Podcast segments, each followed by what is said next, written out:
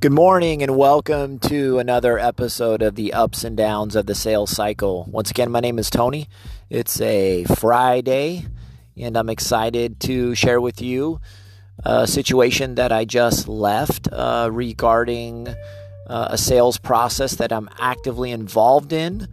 And uh, there are many different levels to the game that I'm playing right now with this particular client. So, walking into the first presentation, the introduction, um, everything went really well. And I felt like we were dealing with the main decision maker at the time. And that main decision maker loved our products, loved our services, and wanted to uh, have some time to think about it and scheduled a follow up appointment with me, which we did. And today was the follow up appointment where I reported back to find out if the decision had been made and she had asked if uh, if I would be willing to make a, a, similar presentation to one of her counterparts uh, back at the office, which I did.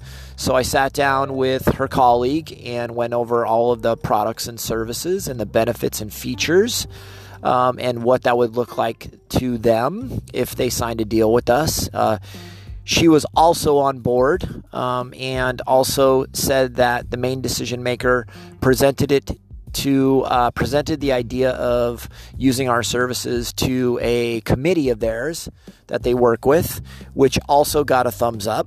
And um, and so I thought, based off of all that information, that we were pretty much good to go.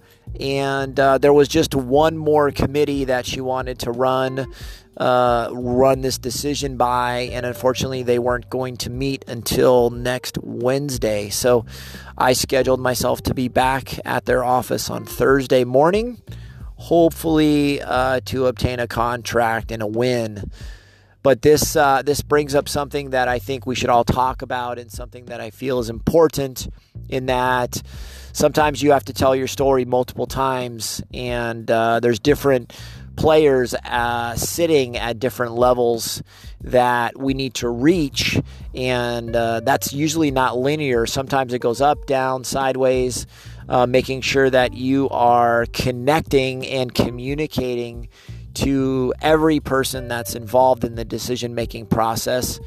And sometimes you have to go through the selling cycle to find out who those people are. And in this particular case, uh, that's exactly what happened. So stay focused, stay in the selling cycle, and uh, g- great luck out there. Have a good Friday and keep selling.